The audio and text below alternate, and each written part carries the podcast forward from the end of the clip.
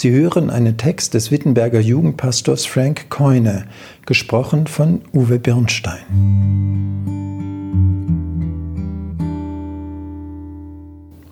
Und der Gerechtigkeit Frucht wird Friede sein.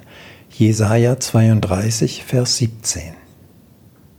Der Philosoph Edmund Burke sagte, für den Triumph des Bösen reicht es, wenn die Guten nichts tun.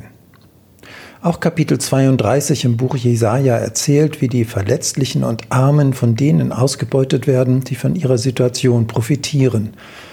Der Autor vergleicht eine gerechte Gesellschaft mit einer, die Gerechtigkeit als Leitprinzip aufgegeben hat.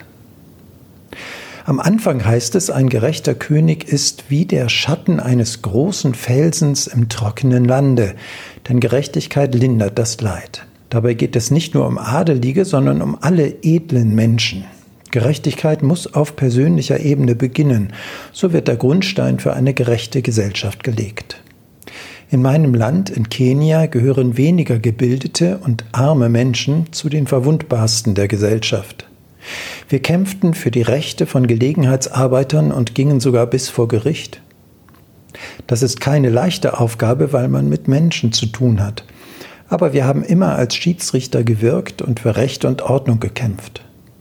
Wir müssen Verantwortung übernehmen, um Gerechtigkeit in der Gesellschaft zu gewährleisten, indem wir uns persönlich dazu verpflichten, das Richtige zu tun. Durch unsere Worte und Handlungen haben wir alle Einfluss auf die Gesellschaft. Jesaja 32, Vers 17 beschreibt, welche Art von Gesellschaft entsteht, wenn Gerechtigkeit herrscht.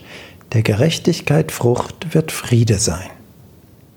Wir können daran mitwirken, denn von einem anderen Propheten, von Micha, wissen wir, es ist dir gesagt, Mensch, was gut ist, um Gerechtigkeit zu üben und Barmherzigkeit zu lieben. Sie hörten einen Text des Wittenberger Jugendpastors Frank Keune, gesprochen von Uwe Birnstein.